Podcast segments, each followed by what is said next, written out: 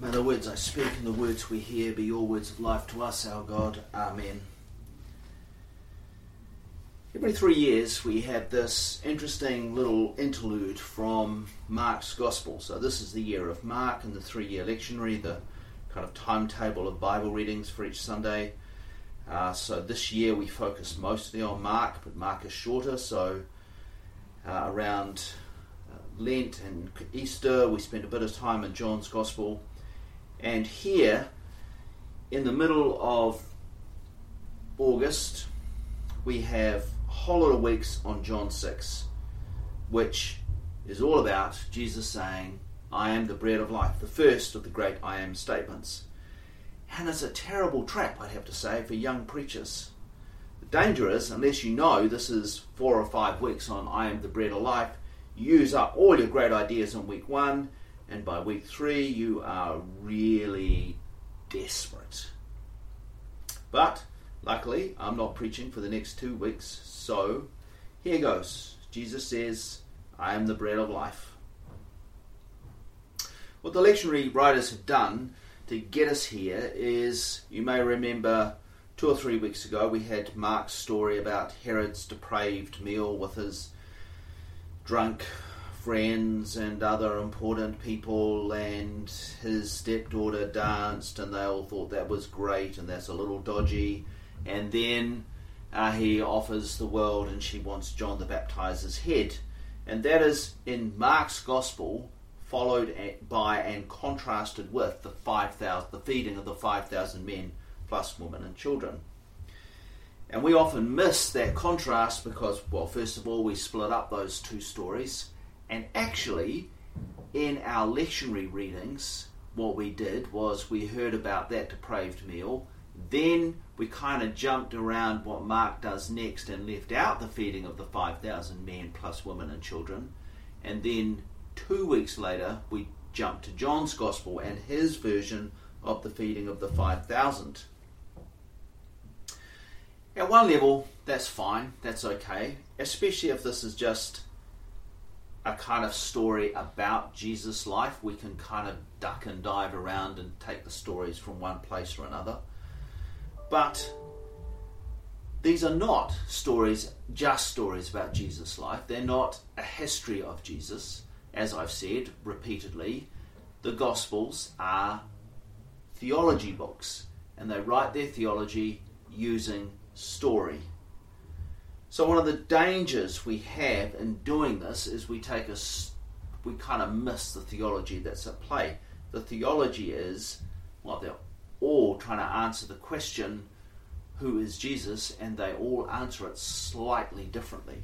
And so Mark's gospel has uh, this these two stories, the depraved meal and the feeding of the 5000. One is a meal of the wealth and the powerful who can have someone's head removed because they got turned on a little bit, and then Jesus' meal, which is all about God's generosity and God's compassion and God's hospitality. And this meal that Jesus is holding is with those who have been impoverished by that wealthy group meeting with Herod. They are the wealthy, and they have that wealth because they have rendered the peasants landless and poor. But John's story, John's theology is a little bit different. John is not contrasting these two meals. John is introducing the first of his I am statements. I am the bread of life in John 6 is the first of the I am statements. And these statements function in John's Gospel uh, as kind of coat hangers or coat hangers on which we can hang our understanding of who John is, how John is answering that question who is Jesus? So, and through Jesus, how we understand God the Father. So, John's theology is hung on these seven statements. This is the first of those statements. So, let's have a look at the the story and what we can glean from the story about how we might understand John, how we might understand Jesus, and through Jesus, how we might understand God the Father. So, in John's Gospel, Jesus feeds a big bunch of people, uh, then he leaves, uh, and then the disciples, uh, he goes off to pray, and then the disciples get in the boat, and then they sail away, and then the crowd wake up, and Jesus isn't there, and the disciples aren't there, and the crowd knows that Jesus didn't get in the boat. Um, and then, so they're kind of, where is he? And then a whole of other boats come, and so they get in those boats and they go to Capernaum in search of Jesus. And when they find them, uh, as as the NRSV says, the question is, Rabbi, when did you come here? Which kind of sounds like, Rabbi, which bus did you catch and how did you get here so quickly? But actually, is much more a question of who are you? Like, you went up into the hills and your disciples went on the boat, and here you are, and you weren't in the boat, and you fed us from not much food, and there was all that food left over. You are clearly someone more than a carpenter's son. Who are you? That's the question. Now, if we read Jesus' answer in terms of which bus did you catch to get here so quickly, Jesus' answer makes no sense whatever. He just ignores that question because he's not answering that question. If we read the question to be, Who are you? Well, Jesus' answer makes a lot more sense. The rest of the answer is in response then to that Who are you that you can feed us all and get here before us when you weren't in the boat? That's what he's talking about. And Jesus says, Well, you're looking for me and asking this question because I fed you. But don't look for the food, don't work for the food that perishes, but for the food that endures for eternal life, the life without ending, which the Son of Man will give you. And then there's a lot more conversation uh, around what Jesus might mean by that until they ask, What sign are you going to give us then so that we may see it and believe you? What work are you performing? Our ancestors ate the manna in the wilderness, as it is written, He gave them bread from heaven to eat. Which I get, it feels a little rude, doesn't it? Like he's just fed them all, and now they want another sign. That's a little demanding, isn't it? Maybe, or maybe not. So the, the first thing to remember is that these are all peasants. So they spend their lives working for bread. Bread comprises a huge percentage of their daily calorie intake. And without bread, they starve. And their life is spent either making bread or earning the money to buy bread or buy the ingredients for the bread.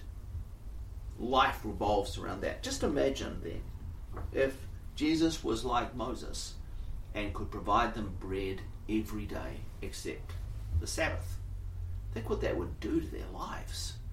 Think what freedom that would give them. Think what they could do with the money they earn as day labourers if they didn't always just have to be buying the food to keep them alive for another day.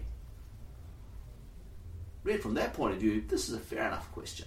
Like, our ancestors in the wilderness were given bread every day, not just once off. Like, are you able to do that kind of sign? Because that would be a very cool sign. So, The second way we can read this, the second thing we need to remember, is one of the metaphors for the law of Moses is bread from heaven. In fact, the bread from heaven was the way that God, they would have said, God taught them about the law. If you are dependent on God and you have to obey a whole lot of rules about how much money you can take from the desert and which days you can take it and what happens to you if you get too much more then you learn to trust God, and that's what the law is about. It's about putting in place the boundaries so that they might trust God for everything. And this understanding of the Mosaic law being implied and kind of tangled up in this manna from the desert is kind of involved in Jesus' response, where he says, very truly, I tell you, it was not Moses who gave you the bread from heaven, the law. but it is my Father who gives you the true bread from heaven. For the bread of God is that which comes down from heaven and gives light to the world. And they say to him, Sir, give us this bread always. And Jesus says to them, I am the bread of life. Whoever comes to me will never be hungry, and whoever believes in me, will never be thirsty. I am the bread of life. Now, as we read, hear, listen to these seven I am statements, these seven coat hangers that John provides us to understand who Jesus is, it's really important that we remember that these statements are important, but they're not the point. Too often we get hung up on these and go, this, these are the point. And John would say, they're not the point. They're really important, but they point us to who Jesus really is. And John keeps saying that if we know Jesus, we know God the Father. And so, when we read these I am statements with the rest of the gospel, we see how John is answering the really big question, the big question the crowd asked Who are you, Jesus? And John would answer, Jesus is the one through whom we know God. Jesus is the one in whom we find life. And this life, this life, which John calls eternal life, is a life based on God's compassion and generosity as revealed when he fed the 5,000. Particularly, God's compassion and generosity for the poor. This life is a life based on justice, especially for the poor. When people anchor their lives in this, then creation is renewed and humanity is restored. The covenant is fulfilled, as Paul would say. Each week we gather around the Eucharistic table, and each week we are invited as we gather to remember that Jesus is the bread of life. And as we eat this bread, we are eating Jesus, the bread of life. But more than that, we are also invited to remember those meals that Jesus offered the 5,000 plus and the 4,000 plus. And the compassion and the generosity and the hospitality that Jesus showed in each of those cases. But more than that, we're also reminded, invited to, be, to, rem, to remember all the times that Jesus broke the rules and ate with sinners and outcasts and tax collectors and widows and orphans, all those people who he was not supposed to eat with who were beyond the pale, who were beyond God's compassion and generosity. So said the religious leaders of his time. Every time we eat the bread of life, we are invited to be immersed in God's way, or God's way enters into us and changes us from the inside when we eat Jesus, the bread of life, we are to be fed with compassion and generosity and love, the love of God. And we need to remember that this is not for our sake. This is the sake for all we meet, all we struggle with, all who should be welcome at this table. One of my favourite churches is uh, St. Gregory of Nyssa in San Francisco. Normally, we have the font by the door, our font is by the door uh, and we understand baptism as the way we come to the communion table. But in St. Gregory of Nyssa, as you come through the door into the church and you enter into the Eucharistic space, there's a number of different spaces in that church. Uh, in this round space sits the table. It's the first thing you see as you enter into the into the church, and then you go off to the right, and there's a very there's a long um, narrow space with seats on each side facing each other, and the priests and the leaders of the service sit at one end, and the lectern from where uh, the readings are read and the gospel is proclaimed are at the other end. And the first half of the service, the ministry of the service are there, and then everyone is welcome to come through and gather standing tight knit around the Eucharistic table. And at the end of the Great Thanksgiving, we share that Eucharist with each other. The font is through another set of doors. the font. Baptism is for those who have made a commitment and understand what it means to live with Jesus, the bread of life, at the heart of their lives. They are the people who have been shaped by God's compassion and generosity, by God's justice and life and love. And they are the ones who are then baptized. All are welcome to this table. Now, usually in churches, especially higher, higher Anglican churches, um, the altar is only for Eucharist. I know people who won't even sign wedding registers on the altar. No, no, no, that's a bad thing. But in St Gregory of Nyssa, they have their morning tea from the altar. Everyone gathers around again and has cups of tea and coffee and food and share in the life of that church based around that Eucharistic table. During the week, the food bank is operated off that Eucharistic table. It is the first place you meet because off that table and by people shaped by that generosity and compassion is real food offered to people.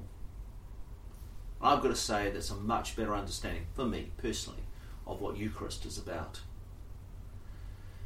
So today I invite us to gather around this Eucharistic table and invite us to think about what it means for us to be fed by God's compassion, by God's justice, by God's hospitality, by God's generosity,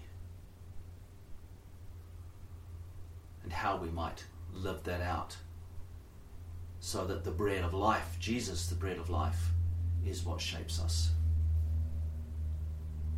Amen.